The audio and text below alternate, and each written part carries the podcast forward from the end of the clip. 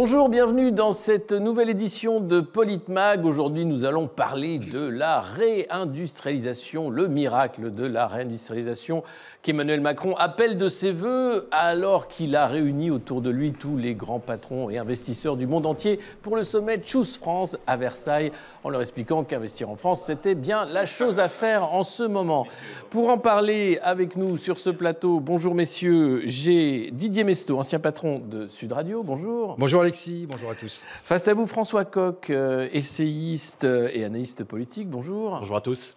Bonjour également Gamal Abina, cofondateur euh, du Mouvement des droits civiques. Bonjour tout le monde. Bonjour. Et Philippe Béchade, économiste et rédacteur en chef de La Bourse au quotidien. Bonjour à tous. Bonjour. Alors, avant de commencer, on va écouter justement Emmanuel Macron qui fait des miracles. Regardez. Et eh ben voilà, il y a quelques années, ça m'avait valu beaucoup d'ennuis. Je, je, disais qu'il fallait traverser la rue. Là, il faut faire un mètre.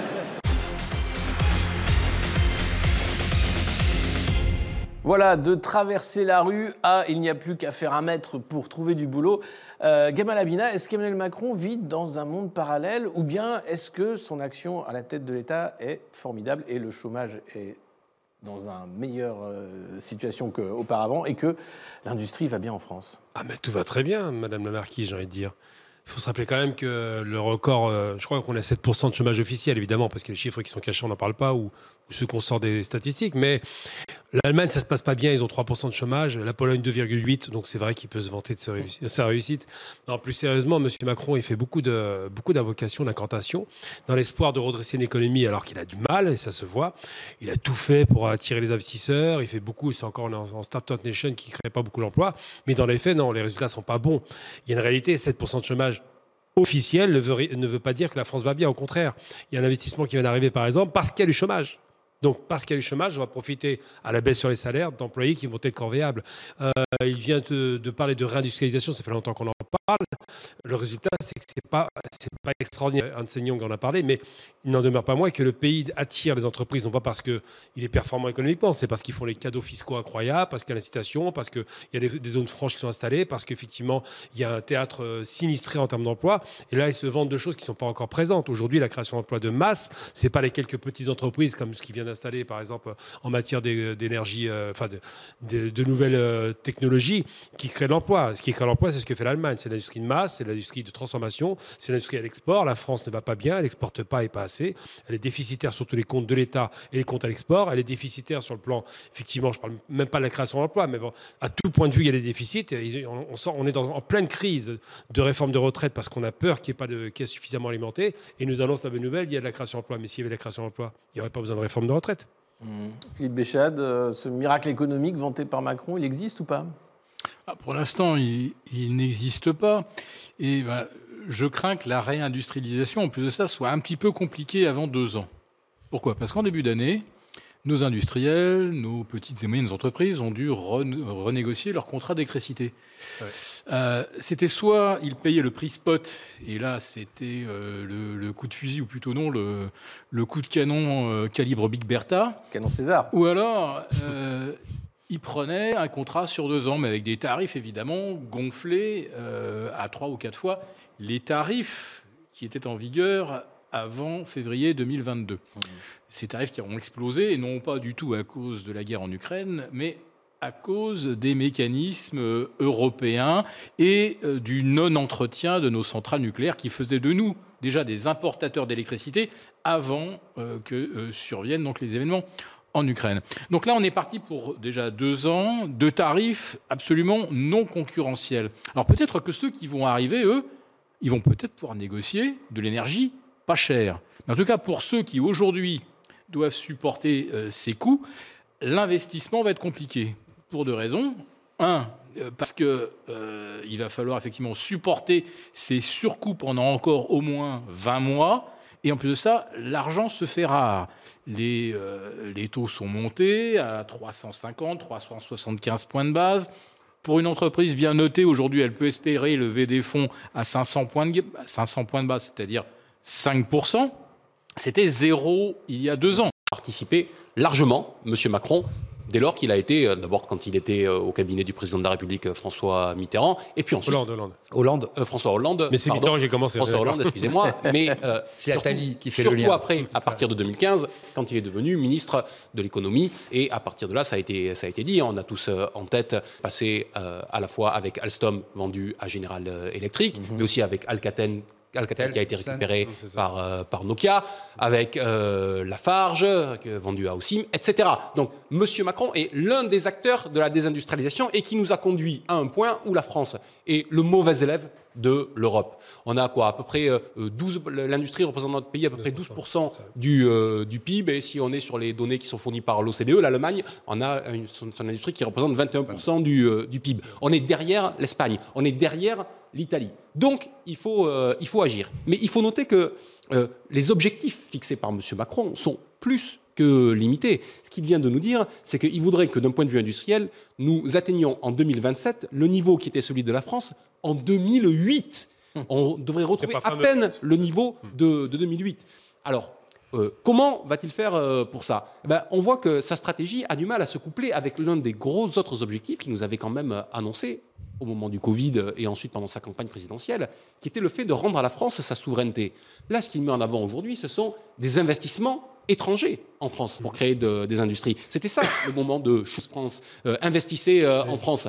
Mais ça ne nous donne pas forcément une souveraineté euh, pleine et entière et surtout, ça ne nous donne pas la conduite de l'appareil industriel tel que nous devrions l'avoir. Nous aurions besoin aujourd'hui de décideurs qui nous disent oui, il nous faut de l'industrie, mais dans quel secteur allons-nous faire de l'industrie? Comment allons-nous réacquérir notre souveraineté en réempruntant ce champ-là ou un autre? Là, on a l'impression que c'est un petit peu de la politique à la, à la petite semaine qui est menée par le président de la République. Juste, juste un mot, euh, on n'a pas retrouvé aujourd'hui, en 2023, le niveau euh, d'avant le Covid. C'est quand même... euh, Ouais, parce que, rappelez-vous, c'était 2000 euh, la stratégie 2030, ça avait été avant 2022, ils ont rajouté 8 ans parce que, pour faire correspondre les calendriers électoraux. Stratégie 2030, on va investir, etc. On n'a toujours pas retrouvé les niveaux d'avant Covid. Donc il faut quand même... L'honneur est sauf, on est encore 0,2 points devant la Grèce. Voilà. Ah, c'est quand même quelque chose. Mais alors, on va écouter euh, le ministre de l'économie, Bruno Le Maire, qui explique hein, le plan, c'est d'ouvrir des usines. Et vous allez voir, il y a aussi un autre plan, c'est la décarbonation de l'économie. hein. Euh, L'objectif, c'est euh, d'ouvrir des usines, le plus grand nombre d'usines possible, des usines qui produisent des produits verts, de l'hydrogène, des euh, panneaux solaires, euh, de l'éolien, euh, des batteries électriques, bien entendu, des véhicules électriques, hein, des usines qui créent des postes d'ouvriers, des postes d'ingénieurs, des postes de techniciens de maintenance. Puis le deuxième objectif, c'est de décarboner l'outil industriel existant. Mais nous voulons redevenir une des grandes nations industrielles de la planète. C'est ça l'objectif. Alors, Gamal Abina, ça paraît totalement du en même temps, c'est-à-dire ouvrir des usines et en même temps décarboner. Alors ça, j'aime beaucoup la formule parce que c'est exactement ça. C'est complètement ridicule. Je veux dire, l'Allemagne est en difficulté, elle n'a pas de gaz, de, de pétrole russe, bah, elle fait du charbon. Mmh. Il y a des réalités économiques qui sont, qui sont là. Euh, ce qui se passe, la France devrait, aurait dû naturellement, même sans passer par les plans Macron et, et le génie qu'on vient d'entendre, elle aurait dû euh, avoir euh, des, des IDE, les investissements directs étrangers, massifs. La question qui a été évoquée tout à l'heure, c'est la question de, de ce qu'on parle du taux d'intégration. C'est être capable de tout fabriquer. Sauf que la France, c'est trois modèles qui ont été euh, successivement installés. D'abord, le secteur primaire, donc euh, l'agriculture, le secondaire, l'industrie, et le, le tertiaire, qui lui a tout dominé et a tout balayé. Et celui qui générait beaucoup d'emplois, c'est bien le secondaire. Et la problématique qui se pose, c'est qu'aujourd'hui, il est en train de parler de faire une économie verte, décarbonée, avec des produits qui sont fabriqués, c'est vrai. L'essentiel de ces produits, c'est la Chine, qui crée très peu d'emplois, alors que ça, ça aurait dû être à l'afflux massif, c'est pas le cas aujourd'hui. Et surtout, il explique qu'on va faire, euh, on va faire de la pollution sans polluer. Parce que pour faire même ces fameuses euh, plaques photovoltaïques, il faut polluer. La France a un avantage extraordinaire Sans parler de l'hydrogène. alors oui, c'est c'est encore pire. La France, l'avantage qu'elle a, c'est quoi? C'est d'abord des, euh, des, euh, ce qu'on appelle le foncier industriel qui est abondant dans le Nord en particulier, des zones qui sont complètement décrépies aujourd'hui. hein. Les fameux anciens, des anciens hauts fourneaux ont été liquidés. Et à l'époque, on nous disait, pour justifier de ça, que les Français n'aimaient pas l'industrie, ce qui est faux. Ceux qui n'aimaient pas l'industrie, c'est Mitterrand. C'est les décideurs. Ceux qui étaient en, en ou alors les, fameux hauts fourneaux, eux, ils voulaient de l'industrie, ils voulaient travailler. Ensuite, ils expliquaient, parce que soi-disant, il fallait passer au tertiaire, que tout le monde devait faire du tertiaire. On s'est retrouvé des milliers de personnes au chômage, parce qu'on a des comptables, ça va, on a suffisamment pour ne plus en avoir besoin. Mais surtout, l'idée de se dire qu'on va réindustrialiser le pays, réindustrialiser le pays sans polluer, c'est pas possible, on le sait très bien. Et on va surtout amener de la haute technologie et de la nouvelle économie et de la Startup Nation dans un pays qui a besoin d'industrie de base. Il faudrait re- revenir à faire de l'industrie, euh, de la- de- de l'acier, du tous les métiers que les Français maîtrisaient parfaitement. C'est là, c'est un groupe français. hein. Il y a Saint-Gobain. Tous ces grands, ces, grands, euh, ces, grandes puissances industrielles qui étaient sur place ont été délocalisées pour faire de l'argent à l'étranger. Aujourd'hui, le pays est fragilisé. Et ce monsieur qui nous vend du rêve est incapable de dire comment faire pour faire revenir les vraies industries. Parce que je suis désolé, mais faire du photovoltaïque, sachant que la Chine est le plus grand concurrent et qui va éclater les prix, parce qu'en termes de, de rapport concurrentiel, les Chinois, forcément, ils font du dumping social quasiment. Ils coûtent rien à la production. Le- L'entreprise française durera pas longtemps, on le sait très bien. Il faudrait revenir sur les vraies industries lourdes qui permettent de créer de vrais emplois lourds, en l'occurrence. Et c'est ce qu'ils ne sont pas capables de faire, parce qu'aujourd'hui, l'écologie prend, le- dessus. L'écologie prend le dessus. euh, Est-ce que c'est possible? Est-ce que c'est souhaitable? Est-ce que c'est pas là euh, de la science-fiction? On connaît Bruno Le Maire, écrivain. Est-ce qu'il n'est pas auteur de SF Ouais, ça me dilate la rate quand je- quand j'entends ça, mais euh, l'écologie d'abord une, énorme imposture. Bon, la décarbonation s'appuie déjà sur le postulat qu'il faut décarboner. Et il faut savoir que les rapports du GIEC sur lesquels on s'a- on s'appuie ne sont plus du tout euh, rédigés par des scientifiques, c'est plus par des politiques, et tout ce qui figure là-dedans est validé par les politiques. Donc euh, on est très très en dehors, en fait, de l'écologie, euh, en réalité. Euh, si on écoute l'écologie, euh, on est aussi sur le point de connaître une sécheresse historique en France. Je rappelle qu'il tombe 512 milliards de mètres cubes d'eau sur la France et qu'on en récupère 0,8%. En Israël, c'est 30, et chez nos voisins belges, on n'est pas loin de 20. Entre 0,8 et 20, je pense qu'on a une petite marge, Une bonne marge. sauf qu'il faudrait créer éventuellement des barrages et des bassines. Or, ça, les bassines, c'est évidemment extrêmement anti-écologique, comme on sait. Donc, euh, l'idéal de euh, l'écologie, c'est déjà de complètement désindustrialiser. Alors maintenant, qu'est-ce qu'on pourrait faire, nous, pour se réindustrialiser On ne va pas concurrencer, évidemment, les usines qui produisent des pales d'éoliennes en Chine. On ne va pas concurrencer non plus euh, des, des gigafactories euh, de, de- de- de- de plaques de silicium. Je crois qu'en Europe, on doit produire 2,5% de ces plaques de silicium. C'est tout ce que les Chinois nous ont laissé. La seule chose dans laquelle on était pas mal, c'était le spatial. Or, Et le euh, militaire pas et le militaire. Donc là, euh, on n'a plus de lanceurs. hein. Là, en ce moment, nous n'avons pas de lanceurs. Donc, on, croise les doigts, on touche du bois et, on agite la patte de lapin pour que l'Ariane 6 fonctionne. Mais bon, en réalité, euh, là, on avait une vraie industrie et qui est complètement aujourd'hui au tapis. Euh, les satellites, euh, là pareil, euh, on était les leaders mondiaux, on n'est pas maintenant les, les Chinois, les Indiens sont devant nous. Donc sans satellites, sans lanceurs, on est quand même un petit peu en difficulté. Je pense que c'est ça qu'il faut relancer. Ça sert à rien de relancer l'acier, ça sert à rien de, de- fabriquer des pales d'aluminium. euh, on ne reprendra, reprendra pas le marché à la Chine. Voilà. Donc c'est réindustrialiser pour, pour faire quoi? Donc il faut qu'on ait, comme dans les années 60, un vrai plan avec des ingénieurs et qu'on se dit, Ah, on développe du nucléaire, on développe On a- euh, le- la- on a- du laser, tout ce qu'on veut. On a le, le haut commissariat au plan avec François Bayrou. Il a oui, pas. ça- ça, c'est. La seule chose, l'a oublié. la, la seule certitude qu'on a, c'est que ce commissariat au plan nous a coûté, je crois, 15 millions euh, pour 600 pages de rapport. C'est ça. Voilà, ça c'est la seule certitude qu'on a. Mais quels sont les grands axes qui, qui, euh, qui figurent dans, dans ces rapports? Je ne les connais pas. Didier vous cas- les connaissez peut-être ces grands axes? Non, mais où on voit bien- Revenons sur la, la Voilà, mais on voit bien que c'est- ces gens n'ont jamais travaillé. Ce sont des éléments de langage. On, on met tout ça dans une boîte et on remue et on sort. Vive les usines, vive les ouvriers. Vous avez Béchu derrière qui, qui hoche de la tête Ah oui. comme, comme les chiens à C'est la l'arrière, magie. En... à l'arrière Ah, des voitures. la. Chaîne de production, c'est Chaîne pas de une production. punition. Vive les ouvriers. On fait de l'ouvriérisme euh, comme ça. Et, et puis on dit ah mais en plus regardez. Ou la huppe, barbatruc, ce qui sort est tout propre, ça sent bon, c'est décarboné. Et en fait, on prend le problème. On voit bien que ce sont des éléments de langage, ce sont des gens qui n'ont jamais travaillé. L'industrie doit. Il faut d'abord un plan. Il faut savoir euh, qu'est-ce qu'on va fabriquer, quel est le marché, de quoi sur le plan intérieur on a besoin et ce qu'on peut éventu- éventuellement exporter. L'industrie, c'est une adéquation et on, on ne sait pas comme du marketing. On ne crée pas des trucs pour faire, pour faire bien. On ne crée pas des besoins, on répond à des besoins. On analyse un marché. Bon. Et On peut lancer- ensuite, on peut lancer les besoins aussi. on peut, on peut lancer, mais pour l'industrie aujourd'hui, dans, un- dans le monde tel qu'il est, c'est un peu compliqué parce qu'effectivement, les Chinois et d'autres euh, nous ont laissé peu d'espace. Bon, mais mettons, on analyse un marché, on fait un plan euh, pluriannuel euh, sur 10, 15 ans, parfois 30 ans, parce que c'est, il faut regarder très loin pour ces, pour ces questions-là, parce qu'une usine, pour récupérer la technologie, je, prends un seul exemple, le nucléaire, après avoir démantelé euh, la filière, pour reformer ne serait-ce que des ingénieurs, on était l'excellence dans le monde. C'est cinq ans pour former un ingénieur. Il suffit pas de, de dire on recrute, il faut les former derrière. On perd cette euh, technologie. Bon. Et ensuite, évidemment, l'idéal, euh, il y a tellement de pression écologiste, etc., c'est de faire le plus propre possible. Et je dirais que tout, même dans l'automobile, les constructeurs, tout le monde, il ne faut pas faire de la démagogie, tout le monde a cet impératif euh, sur euh, euh, bien, bien devant soi. Regardez les voitures, elles polluent dix fois moins qu'il y a dix ans.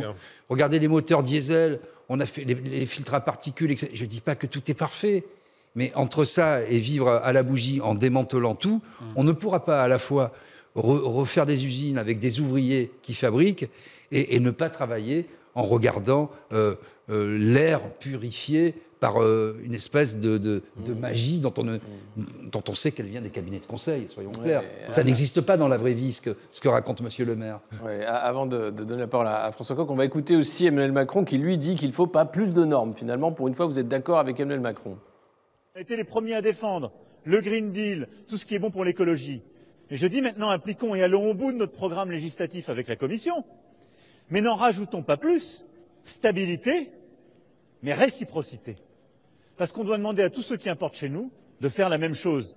Et en gros, moi je préfère des usines qui respectent nos normes européennes qui sont les meilleures, plutôt que ceux qui veulent encore ajouter des normes et toujours plus, mais sans avoir plus d'usines. Ça ne me semble pas être une bonne option. Alors, est-ce que vous avez compris quelque chose? Euh, Des normes, c'est les meilleures, c'est les normes européennes, mais il y en a trop quand même, mais il ne faudrait pas en rajouter. Euh, finalement, on réindustrialise et on essaye de rester hein, de- dans le Green Deal, la décarbonation. Là, c'est dur en même temps, mais on a complètement perdu le fil. Oui, C'est surtout la contradiction permanente Oui. de, de- de ce gouvernement. Euh, on a entendu il y a quelques, quelques instants le ministre de l'économie, Monsieur le Maire, dire qu'il fallait aller complètement vers la décarbonation. Monsieur Macron dit qu'il faut faire une pause. Sa première ministre dit que non, non, il n'y a absolument pas de, pas de pause. Bon, on voit bien que euh, tout- ça, c'est un animal sans tête là, hein, qui est en train de courir dans, tous les sens. Euh, par contre, euh, Monsieur Macron ferait bien de reprendre ses esprits avant que plus de dé- de dégâts ne soient encore faits à notre, à notre industrie. Parce que c'est très bien de dire qu'on va réindustrialiser. Donc encore faut-il voir vers quoi on réindustrialise et qui est une visée stratégique. Et d'ailleurs, si celle-ci avait pu être proposée aux Français pendant la campagne présidentielle, par exemple, ça aurait été une bonne chose qu'un tel sujet soit mis euh, sur, euh, sur la table alors qu'il a été euh, évacué. Mais je dis, il ne faut pas défaire ce qui existe encore, parce qu'il existe encore de beaux outils industriels dans notre pays. Je vais vous prendre un exemple. L'entreprise Sego, qui fabrique de la robinetterie pour euh, euh, les, euh, les sous-marins nucléaires. C'est quelque chose de très spécifique, de très haut niveau. Eh bien, cette entreprise est en, est en passe d'être rachetée par euh, des Américains, avec tout ce que cela euh, induit, puisque vous savez qu'avec le Patriot, le Patriot Act, ils peuvent euh, récupérer euh, également derrière toutes les, les informations et tout, le, tout, tout- tout- tout- tout le bénéfice technologique de ce qui existe dans cette entreprise. Il suffirait, pour la préserver et pour préserver les intérêts de la France, que celle-ci soit classée comme une entreprise stratégique et donc qu'elle ne soit pas livrée aux intérêts de l'étranger. Mais qu'attend le ministre de l'économie pour le faire? Celui qui a précédé M. Macron au ministère de, de l'économie, qui était M. Montebourg, a mis cette question euh, sur la table. Euh, il a dit que lui, d'ailleurs, avec euh, un, un fonds auquel il participe, un front, un front national et souverain, était prêt à venir en aide à cette euh, industrie. Mais on en est réduit au stade où ce sont des personnes de la vie publique qui sont obligées d'intervenir là où les décideurs politiques, ceux qui ont tous les leviers de commande, se refusent aujourd'hui à le faire. Donc sur cette question de, de l'industrie, il y a beaucoup à faire pour avoir une visée stratégique, pour préserver euh, l'existant et puis pour retirer- créer du tissu euh, industriel, parce que c'est ça aussi qui nous manque aujourd'hui. Je pense que euh, cette expression euh, fonds souverain est absolument centrale. Quand, dans les années 60-70, on, euh, on a des grands plans, le nucléaire, le TGV, Airbus, etc., Vision, quoi. On a une vision, mais surtout, on a une souveraineté, c'est-à-dire que la France finance et ne doit de l'argent qu'à elle-même. On ne doit pas aller chercher l'argent sur le marché à un taux qu'on ne maîtrise pas. Donc on a pu faire beaucoup de choses dans ces années-là parce qu'on maîtrisait totalement le coût du financement. Et ça, c'est aussi absolument fondamental.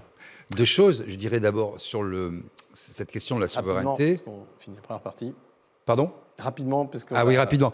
Euh, la, souveraineté, on est en train de la perdre avec le- le- la baisse de la note par Fitch, c'est-à-dire qu'on va emprunter à plus cher euh, sur des marchés euh, qu'on ne maîtrise pas par essence. Et puis, deuxième point, il y a aussi une impéritie du- des différents pouvoirs, parce que il y avait des grands constructeurs français, il y en avait trois. Certains ont fusionné. Maintenant, c'est une grande fusion avec un groupe Stellantis. Mais on a encouragé notamment Peugeot, qui était le, le meilleur dans le monde pour les moteurs diesel, hein, qui a breveté un certain nombre, la, la- la plupart des moteurs diesel.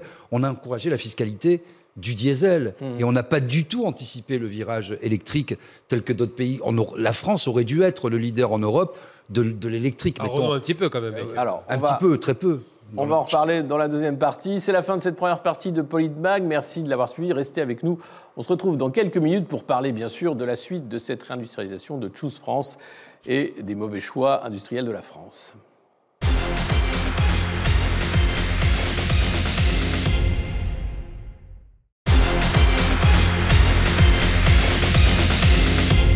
Bienvenue dans cette deuxième partie de Politmag. On continue de parler du plan de réindustrialisation de la France par Emmanuel Macron et de Choose France. Et on commence par voir ceux qui étaient autour de Versailles pour s'opposer à ce sommet Choose France. Ça va au-delà du macronisme. C'est un combat civilisationnel.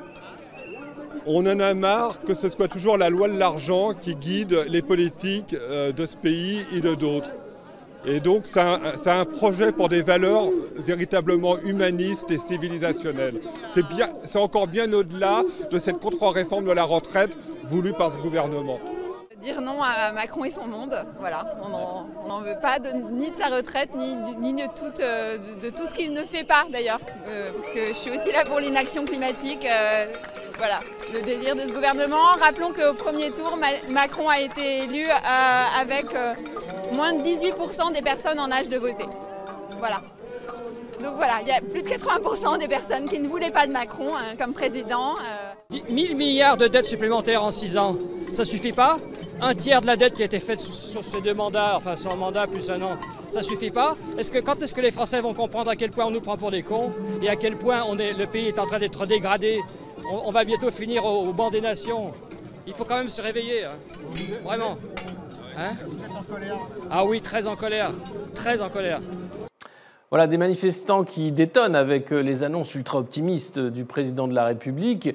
Euh, Choose France, c'est quoi? C'est faire venir des investisseurs en France, mais ça ne veut pas dire que c'est des emplois pérennes ou que ces investisseurs vont rester ou qu'on va créer des filières industrielles. Gamal Abina, euh, est-ce que vous pensez que cette habitude qu'a pris Emmanuel Macron d'inviter les patrons du monde entier, généralement autour du Festival de Cannes, est utile ou non? Bah, je pense que ça peut être utile à partir du moment où il, a- il apporte les bons arguments. Euh, Pendant, pendant toutes les années 60-70, la France se comparait systématiquement à l'Allemagne. Parce qu'il y avait, des, y avait des terrains de comparaison, c'était de grandes puissances industrielles. Puis l'Allemagne a continué à monter, 3800 milliards de PIB, avec un export à 1750 milliards. Enfin, c'est vraiment une énorme puissance industrielle parce qu'elle a bénéficié d'une chose. Après 89, elle s'est ouverte à l'Est, elle a fait de la colocalisation, on peut appeler ça comme ça, une production euh, mixte d'un côté comme de l'autre du Rhin, des pays de l'Est qui, étaient en- qui avaient des besoins de, développement industriel avec une main-d'œuvre pas chère. Donc ils, ils ont eu les gens de s'orienter vers leur, leur précaré naturel. À l'époque par les guerres, on l'a regretté, mais après par le- par l'économie.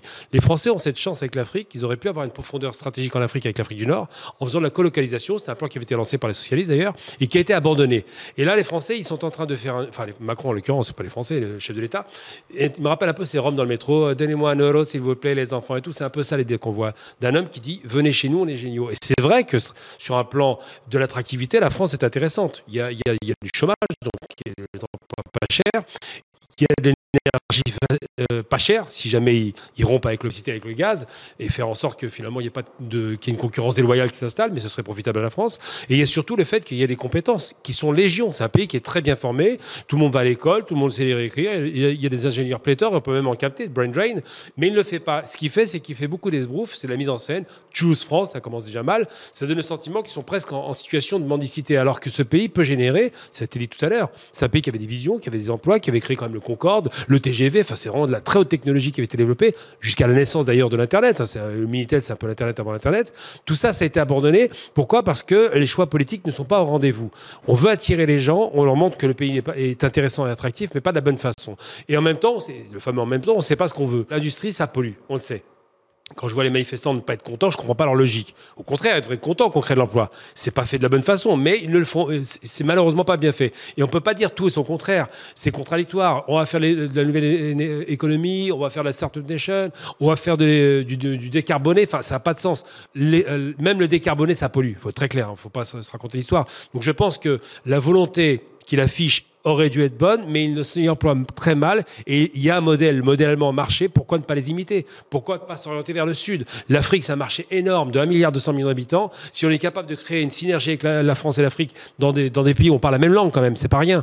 Là, on obtiendra des points de croissance. Mais en l'occurrence, M. Macron ne le fait pas. Hmm. Philippe Béchade, Choose France, c'est euh, la danse du ventre d'Emmanuel Macron, euh, finalement auprès d'investisseurs étrangers qui euh, regardent là une opportunité comme une autre, mais pas la France comme un pays de cocagne. Alors, investisseurs étrangers, je pense qu'on pourrait même leur coller un petit peu le titre euh, chasseurs de subventions. Mhm. C'est-à-dire, on a des exemples saignants, hein, euh, usines Samsung, etc., implantées et puis délocalisées dès que euh, les subventions sont arrivées à leur terme. Donc, euh, Dunkerque, ça va nous coûter quand même un milliard. C'est pas mal. Pour combien d'emplois? Je crois que c'est- pas grand-chose. Je crois que c'est Trois. 20 000. Non, c'est même pas. c'est- pas énorme. C'est- Vers c'est- 1000 en emploi induit. Il me semble, c'est direct, indirect, ça va une. direct, On, serait autour de 1000, voilà, et ça va coûter 10, 10 euros par Français. Je- J'ai fait hein. c'est Bon. dur ça. Non, non, mais voilà, donc Ouais. tout de suite, euh, euh, ben, après, peut-être ap- après ça, si c'est pérenne, ça, ça, ça sera très bien, et euh, si cette usine tient 10 ans, 15 ans, euh, Bah, Même Bon. mis en poids, c'est c'est une goutte d'eau, quoi quoi qu'il en soit. Alors c'est effectivement un petit peu une goutte d'eau. Je rappelle que pour les Jeux Olympiques, euh, on recrute quand même 35 000 bénévoles. hein. un cadeau. Voilà. Donc ça, alors, le bénévolat, je trouve que c'est peut-être une, Ah, une piste à creuser. hein. C'est un bon secteur. ouais. entre, entre le bénévolat et euh, les, les gens au RSA qui ont travaillé euh, 20 heures presque gratuitement. Non, mais on tient des pistes quand même en France. hein. Ouais. Euh, On est pas mal. La réforme du lycée professionnel. Voilà. Ouais. Donc pour la réindustrialisation, euh, il faut quand même qu'on pense à, à- à développer quelque chose qui a, un- qui a un petit peu d'avenir et qui répond effectivement à une demande mondiale. Alors j'ai vu beaucoup, beaucoup de projets, par exemple dans l'hydrogène.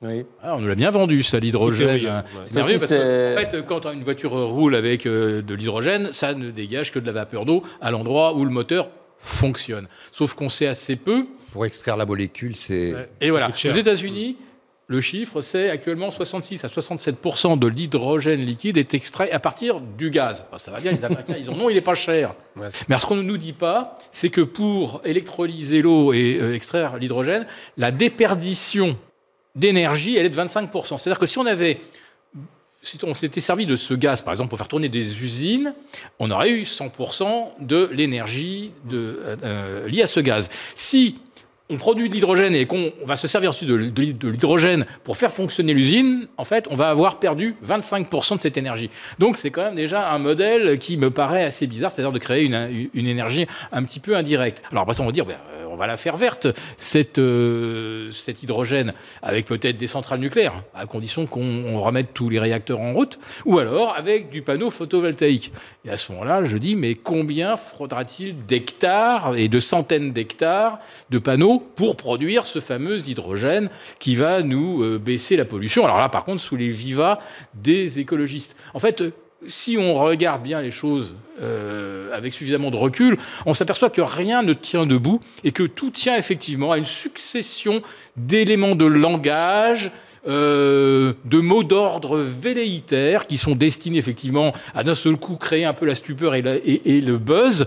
Mais est-ce qu'on re- regarde vraiment sur le long terme la construction du projet? Enfin, Ce n'est que ça, ce n'est que, que l'élément de langage. Donc euh, la réindustrialisation, en tout cas, c'est pas ce qui nous a été un Small Business Act à, à la française, c'est-à-dire réserver le marché à nos TPE, à nos très petites entreprises, etc. Euh, ou si on n'est pas capable. C'est pas qu'on n'est pas capable. Aujourd'hui, les traités européens nous l'en Voilà, c'est pour ça que je dis si on ne, on, on- on- on ne sort pas. Euh, Si on ne c'est- s'affranchit pas. si on ne s'affranchit Ne serait-ce que s'affranchir.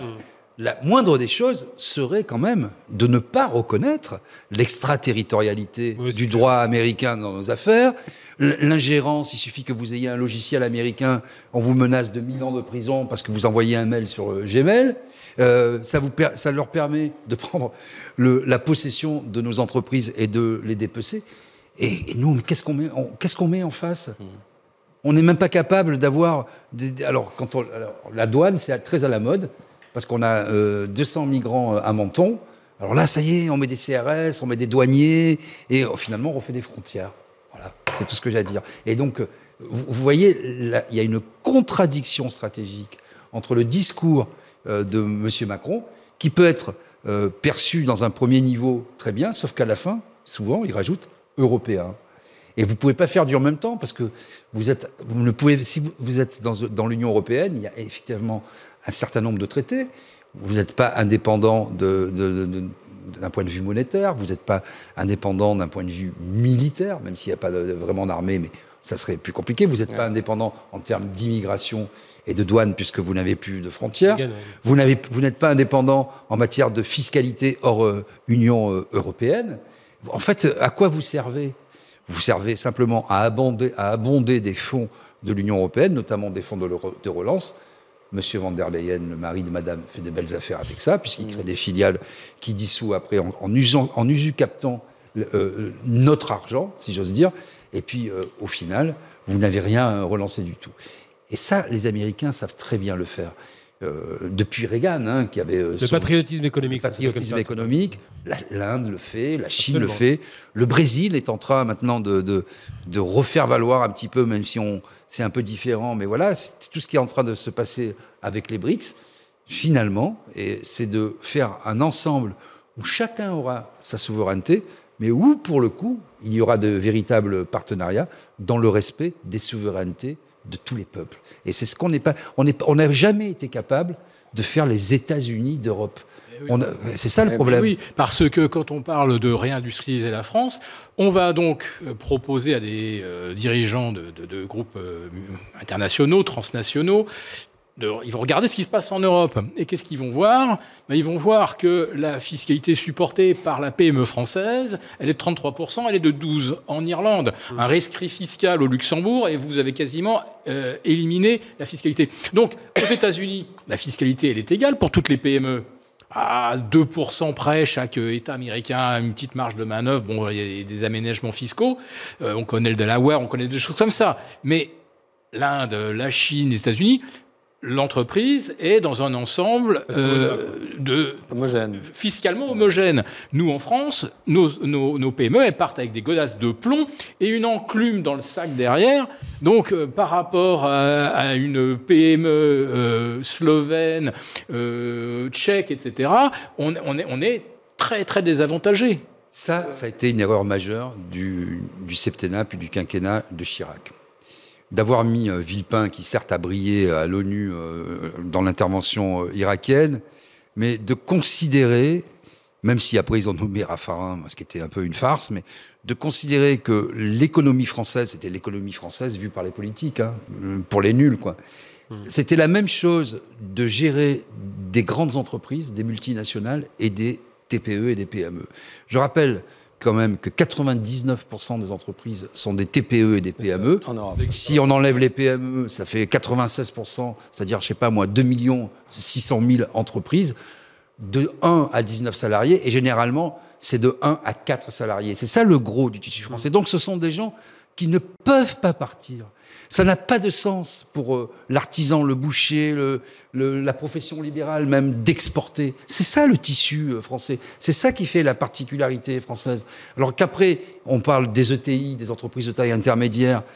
C'est même pas évident, hein, parce que si vous voulez, les, petites entreprises, les très petites, c'est c'est à part. Mais même les PME, elles n'ont pas forcément vocation à devoir grossir dans, dans un pays tel que la France, parce que small is beautiful. Quand vous commencez à passer des seuils, c'est ça que les politiques ont du mal à comprendre, euh, vous, augmentez vos charges, vous augmentez votre dette, mais vous n'avez pas le marché euh, correspondant. Et c'est comme ça que nos entreprises font faillite euh, la plupart du temps. Eh bien, ce sera le mot de la fin. Merci beaucoup à vous tous d'avoir participé à ce Politmag. Merci de votre fidélité. On se retrouve très bientôt pour un prochain numéro.